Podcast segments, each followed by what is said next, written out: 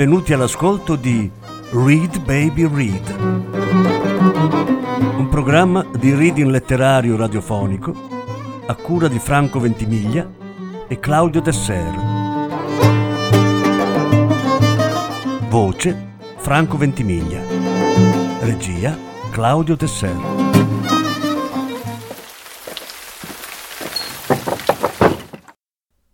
Un racconto dalla raccolta Storie a cura di Nadine Gordimer.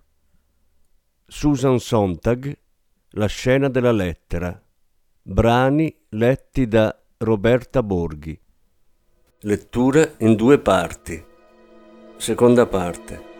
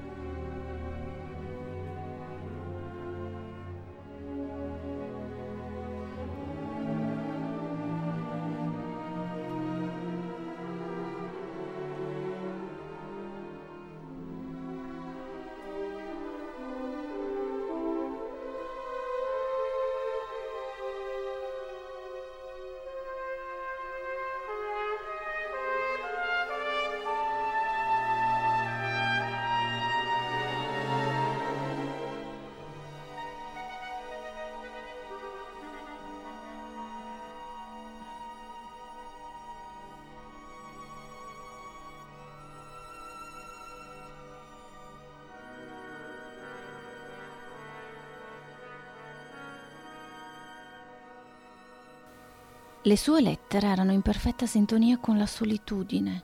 La separazione era diventata un valore, l'occasione la giustificazione per scrivere lettere. Così da delle lettere a me. Subito dopo mi sono fermata per un mese su un'isola odorosa di lavanda al largo della costa dalmata. Ho trovato una stanza da affittare nella casa di un pescatore e altri turisti simpatici con i quali ho trascorso gran parte del tempo immergendomi in apnea da una barca con un motore fuori bordo di quattro cavalli che avevamo preso a Nolo.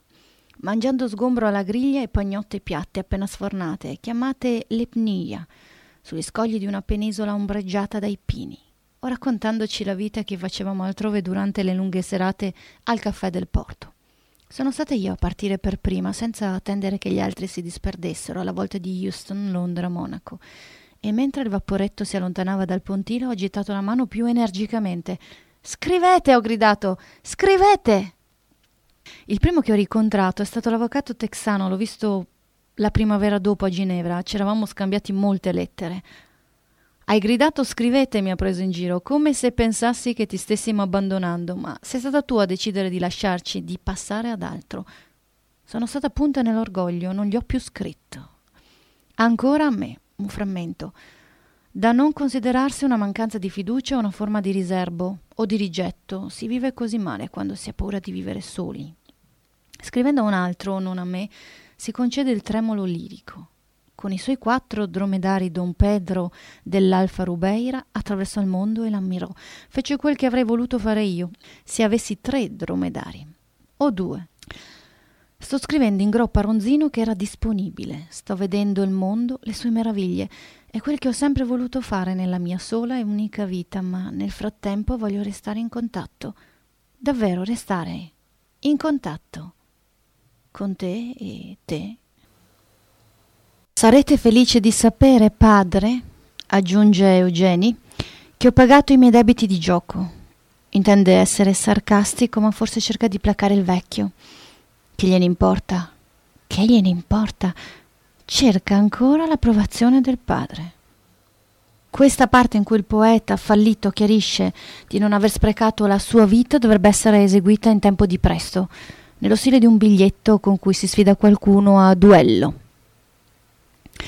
In realtà un'altra passeggera sta scrivendo mentre l'aereo precipita, una quattordicenne che di ritorno a Tokyo dopo un gioioso weekend di rappresentazioni al teatro Takarazuka, regalatole dalla zia di Osaka, si appresta a scrivere un biglietto di ringraziamento alla zia mentre il pilota fa il primo rocco annuncio. La ragazza solleva la penna, rabbrividisce, poi si getta con la penna sul foglio per scrivere invece Ho paura, ho paura, aiuto, aiuto, aiuto. I caratteri sono illeggibili. La lettera non viene mai trovata. Ecco una raccolta di vecchie lettere, vecchi fogli. Sto provando a rileggerli. Sono del mio ex marito. Eravamo sposati da sette anni e convinti che saremmo stati sposati per sempre. Avevamo deciso di concedermi un anno di congedo, avevo vinto una borsa di studio ad Oxford. Per quell'anno accademico ci eravamo separati e ci scrivevamo ogni giorno aerogrammi azzurri. A quell'epoca, tanto tempo fa, non si pensava nemmeno alla possibilità di telefonare oltreoceano solo per restare in contatto. Eravamo poveri e lui era tirchio. Io mi stavo allontanando, stavo scoprendo che in realtà la vita era possibile senza di lui, ma gli scrivevo tutte le sere. Durante la giornata componevo una lettera per lui nella mia mente, parlavo sempre con lui nella mia mente, ero, lo capite, talmente abituata a lui e mi sentivo sicura. Non mi sentivo separata. Qualunque cosa vedessi quando ero lontana da lui, anche solo per un'ora, pensavo immediatamente a come gliel'avrei descritta. E non ci separavamo mai per più di qualche ora, giusto il tempo in cui lui teneva le sue lezioni e io frequentavo le mie. Eravamo insaziabili. La vescica poteva farmi male, ma non volevo interrompermi o interromperlo. Lui mi seguiva parlando fino in bagno. Più di una volta, quando a mezzanotte tornavamo da quelle che gli accademici di un'epoca così contegnosa si compiacevano di chiamare feste, siamo rimasti seduti in macchina finché l'alba non illuminava la strada, dimenticandoci nella foga di dissezionare i suoi esasperanti colleghi di entrare nel nostro appartamento. Tanti anni passati così, in una dissennata comunanza di conversazioni incessanti, e ora è trascorso più del triplo di quegli anni. Mi chiedo se abbia conservato le mie lettere o se invece per rinsaldare l'unione con la seconda moglie le abbia gettate nel caminetto. Per un anno dopo il mio divorzio mi sono svegliata quasi tutte le mattine con uno stupido sorriso sul volto per la sorpresa, il sollievo di non essere più sposata con lui. Da allora non mi sono più sentita così sicura con nessuno. Non è giusto sentirsi così sicuri. Non leggo, non posso rileggere le sue lettere, ma ho bisogno di pensare che sono lì, nella scatola di scarpe sul fondo del mio armadio. Eh, sono parte della mia vita, della mia vita morta.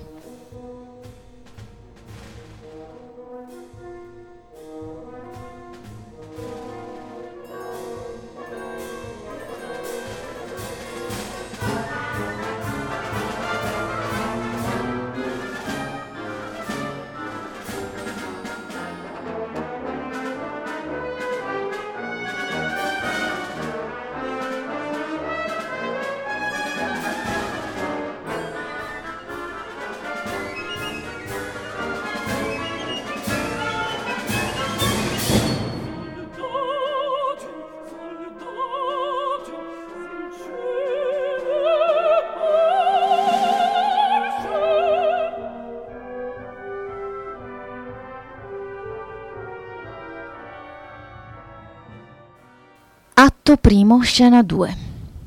Perché siete venuto a trovarci? Perché?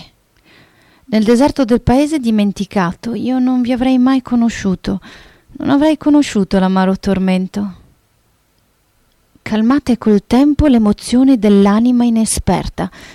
Chissà, avrei trovato un amico al mio cuore, sarei stata una moglie fedele e una madre virtuosa. Tatiana prova sentimenti incontestabili, ma come fa il sentimento che qualcuno nutre in seno ad accendere il sentimento di un altro? Quali sono le leggi della combustione? Lei può parlare solo dei suoi sentimenti, incontestabilmente suoi, anche semigrati dagli sdolcinati romanzi d'amore che ama leggere. Sentimenti di unicità. Un altro. No, a nessuno al mondo darà il mio cuore ciò è destinato dall'alto, è volontà del cielo. Io sono tua. Tutta la mia vita, che ti piaccia o no, è stato un pegno del mio sicuro incontro con te. Pegni, giuramenti. Il fervore con cui li facciamo non è forse prova della forza del potere opposto, quello dell'oblio?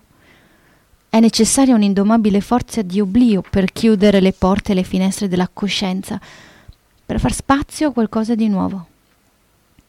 Tremando, sudando, Tatiana si appoggia allo schienale della sedia e si passa una mano sulla fronte. Nulla, nella fragrante infanzia trascorsa tra le betulle argente, l'ha preparata a questa atroce contrazione. Cerca invano di evocare la cara sorella, gli amabili e paffuti genitori. Il mondo intero si è ristretto all'immagine del volto arcigno e inquieto di Eugeni. E allora basta col passato, che evapori, dissolto dalla pallida luna come le note acute di un profumo. Senza oblio non potrebbe esserci nessuna felicità, nessuna allegria, nessuna speranza, nessuna fierezza, nessun presente. Senza oblio non potrebbe esserci nessuna disperazione, nessuna ansia, nessuna abiezione, nessun desiderio, nessun futuro. La prima volta che ti ho vista avevi un foulard bianco annodato al collo, il sole sui capelli, una camicia a righe, pantaloni di lino e spadrillas. Dal tavolino sulla terrazza del caffè che domina Piazza del Popolo ti ho vista avvicinarti. Non ho pensato che fossi bella. Mentre raccontavi allegramente di aver passato la notte in galera, dopo aver afferrato e strappato la multa per eccesso di velocità che un vigile ti aveva appena fatto, ti sei seduta e hai ordinato un sorbetto al limone. Io ti ho vista e ho pensato se non posso dire ti amo, sono perduto. Ma non l'ho fatto. Invece scriverò una lettera, la mossa più debole. Ora che vedo quanto sei bella, il tuo volto mi è di intralcio, come su uno schermo lenticolare, gli occhi mi seguono. Non voglio dirti che sei bella. Devo, devo pensare a qualcos'altro l'abitudine e il mio cuore sleale mi impongono di lusingarti per conquistare con le blandizie un tuo sentimento. Voglio pronunciare quelle benedette parole. Amore, amore, amore. Ho ricevuto la lettera di un amico intimo. Non l'ho aperta per una settimana. È rimasta ad ammuffire sul mio comodino. La busta con su scritto il nome di un semplice conoscente l'ho strappata impaziente mentre salivo le scale, sicura che la lettera non avrebbe contenuto nulla che potesse ferirmi o turbarmi.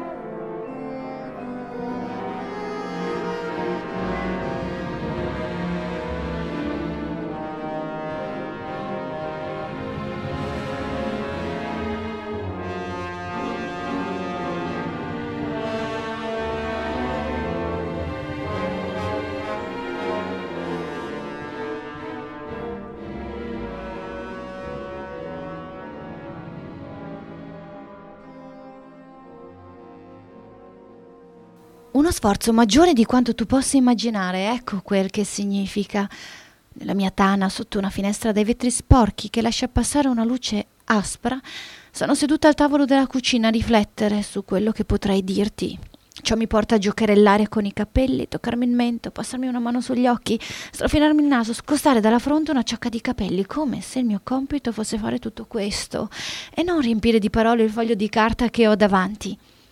Forse nello sforzo di buttar giù qualcosa fallirò, ma conto di riuscirci. Devo dirti che scrivo con una grafia minuta, così minuta che potrebbe sembrare impossibile da decifrare, e invece non lo è. Questa scrittura potrebbe sembrare l'espressione della mia riluttanza a farmi conoscere, della mia ritrosia per il contatto umano.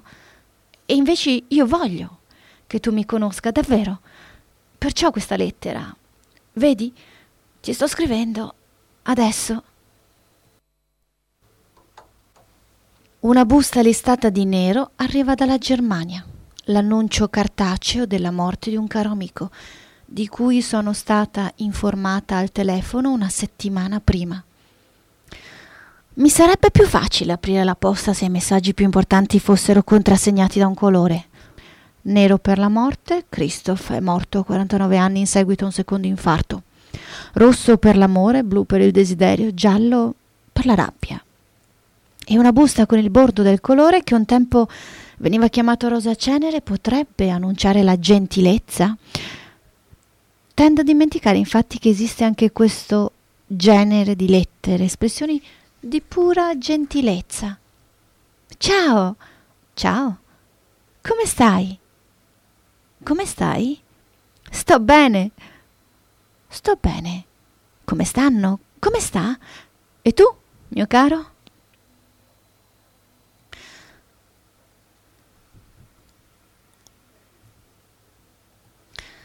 Atto primo, scena 2. Sospirando, tremando, Tatiana continua a scrivere la lettera, infarcita di errori in francese. È febbricitante, come ho accennato. Ascolta se stessa le proprie parole e la melodia dell'usignolo.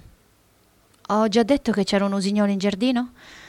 L'alba sta per sorgere, ma lei ha ancora bisogno della luce fioca, della candela. Canta il suo amore. O meglio, è la cantante che canta Tatiana. Anche se Tatiana è molto giovane, la parte è spesso affidata a una diva matura, la cui voce non può più interpretarla come dovrebbe. Dovrebbe fluttuare, ma è raro quando si tende a un fraseggio elaborato che la linea vocale fluttui o zampilli. Sembra trattenuta o sospinta in avanti. Fortunatamente questa è una buona interpretazione, la linea si libra. Tatiana scrive e canta. Non sopporto il fatto di non ricevere una tua lettera e non esco più.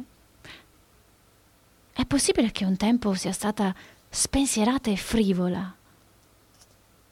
Ora mi trascino dietro una lunga ombra che fa avvizzire le piante al mio passaggio. Resto in casa in attesa di una tua risposta. La condanna agli arresti domiciliari che mi sono inflitta si sta rivelando più lunga di quanto avessi immaginato. A volte mi rimetto a letto alla fine della mattinata o nel primo pomeriggio, dopo la consegna della posta. Il sonno diurno che i detenuti chiamano tempo che vola. La tua lettera deve arrivare.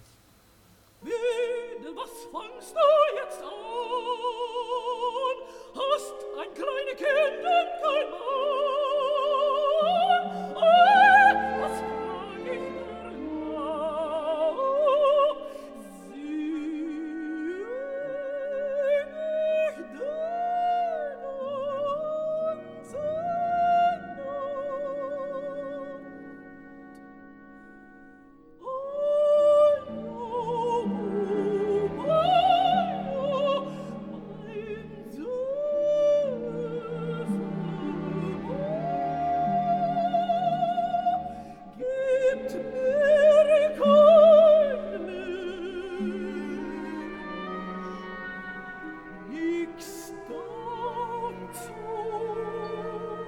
Scrivo il tuo nome, due sillabe, due vocali. Il tuo nome ti gonfia, è più grande di te. Tu riposi un angolo addormentato. Il tuo nome ti sveglia. Lo scrivo. Non potresti chiamarti in nessun altro modo. Il tuo nome è il tuo succo, il tuo gusto, il tuo sapore. Con un altro nome svanisci. Lo scrivo il tuo nome. Cara amica, cara amica, sei tutto ciò che mi resta, la mia sola speranza, la mia unica amica. Solo tu puoi salvarmi. Voglio venire da te, stare vicino a te accanto a te. Non ti disturberò, non verrò a trovarti, non interromperò il tuo lavoro, ho solo bisogno di sapere che ci sei, che al di là della parete della mia stanza c'è una presenza umana vivente. Tu. Ho bisogno del tuo calore. Mi hanno schiacciato. Sono stremato, sfinito. Dopo quest'anno da incubo devo venire da te, sotto la tua ala protettiva. Puoi trovarmi una stanza? Qualunque cosa andrà bene. Ho bisogno solo di un tavolo e di un panorama, e cioè di una finestra da cui guardare, da dove possa vedere qualcosa. Non un muro, ma anche se dovesse dare su un muro non fa niente, purché possa stare vicino a te. Tu mi salverai, mi mostrerai cosa fare, come vivere. E potresti prestarmi i soldi per il biglietto? Non ho bisogno di nulla. Una volta arrivato non ti disturberò, te lo prometto, solennemente. Chi può capire meglio di me il tuo bisogno di solitudine? Come ammiro la tua indipendenza, la tua forza e il tuo cuore generoso. Se vorrai farmi da stella polare sarò indipendente quanto te. Se necessario mi preparerò da mangiare. Sono abituato a badare a me stesso, ma se in paese riuscissi a trovare qualcuno che possa occuparsi dei miei pochi e semplici bisogni, uh, mi sarebbe più facile restarmene nella mia stanza a guardare dalla finestra, pensando serenamente a te, senza mai osare disturbarti. Sei la sola persona a cui possa rivolgermi, ma sei la sola di cui ho bisogno. Ti ricordi il nostro primo incontro? E i filamenti delle lampade di rame che brillavano sulle nostre teste? Allora capisti, mi hai sempre capito. Per favore, fai un miracolo. Pensaci tu. Nascondimi. Trovami una stanza. E io ho trovato una stanza, una stanza nella casa accanto alla mia, su una collina al di sopra delle dune. E gli ho scritto che dalle finestre avrebbe visto alberi e spazi aperti e bambini che fanno volare gli aquiloni in riva al mare e che li avremmo fatti volare, anche noi. È la grafia di un pazzo, mi ha detto un amico, cui ho mostrato la lettera, con caratteri troppo grandi, dopo che lui era morto. No, non di un pazzo, di un bambino erano le stesse grandi lettere che fanno i bambini, che non scrivono solo con la mano, ma con tutto il braccio, dalla spalla in giù. Cara mamma, ti amo con tutto il cuore, ti amerò sempre. Gli ho trovato una stanza, non è mai venuto.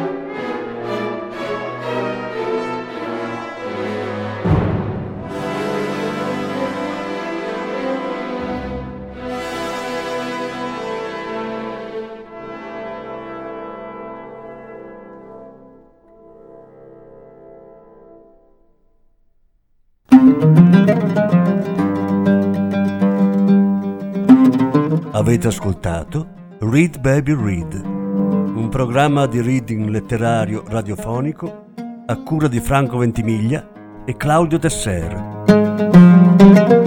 Grazie per l'ascolto, alla prossima settimana.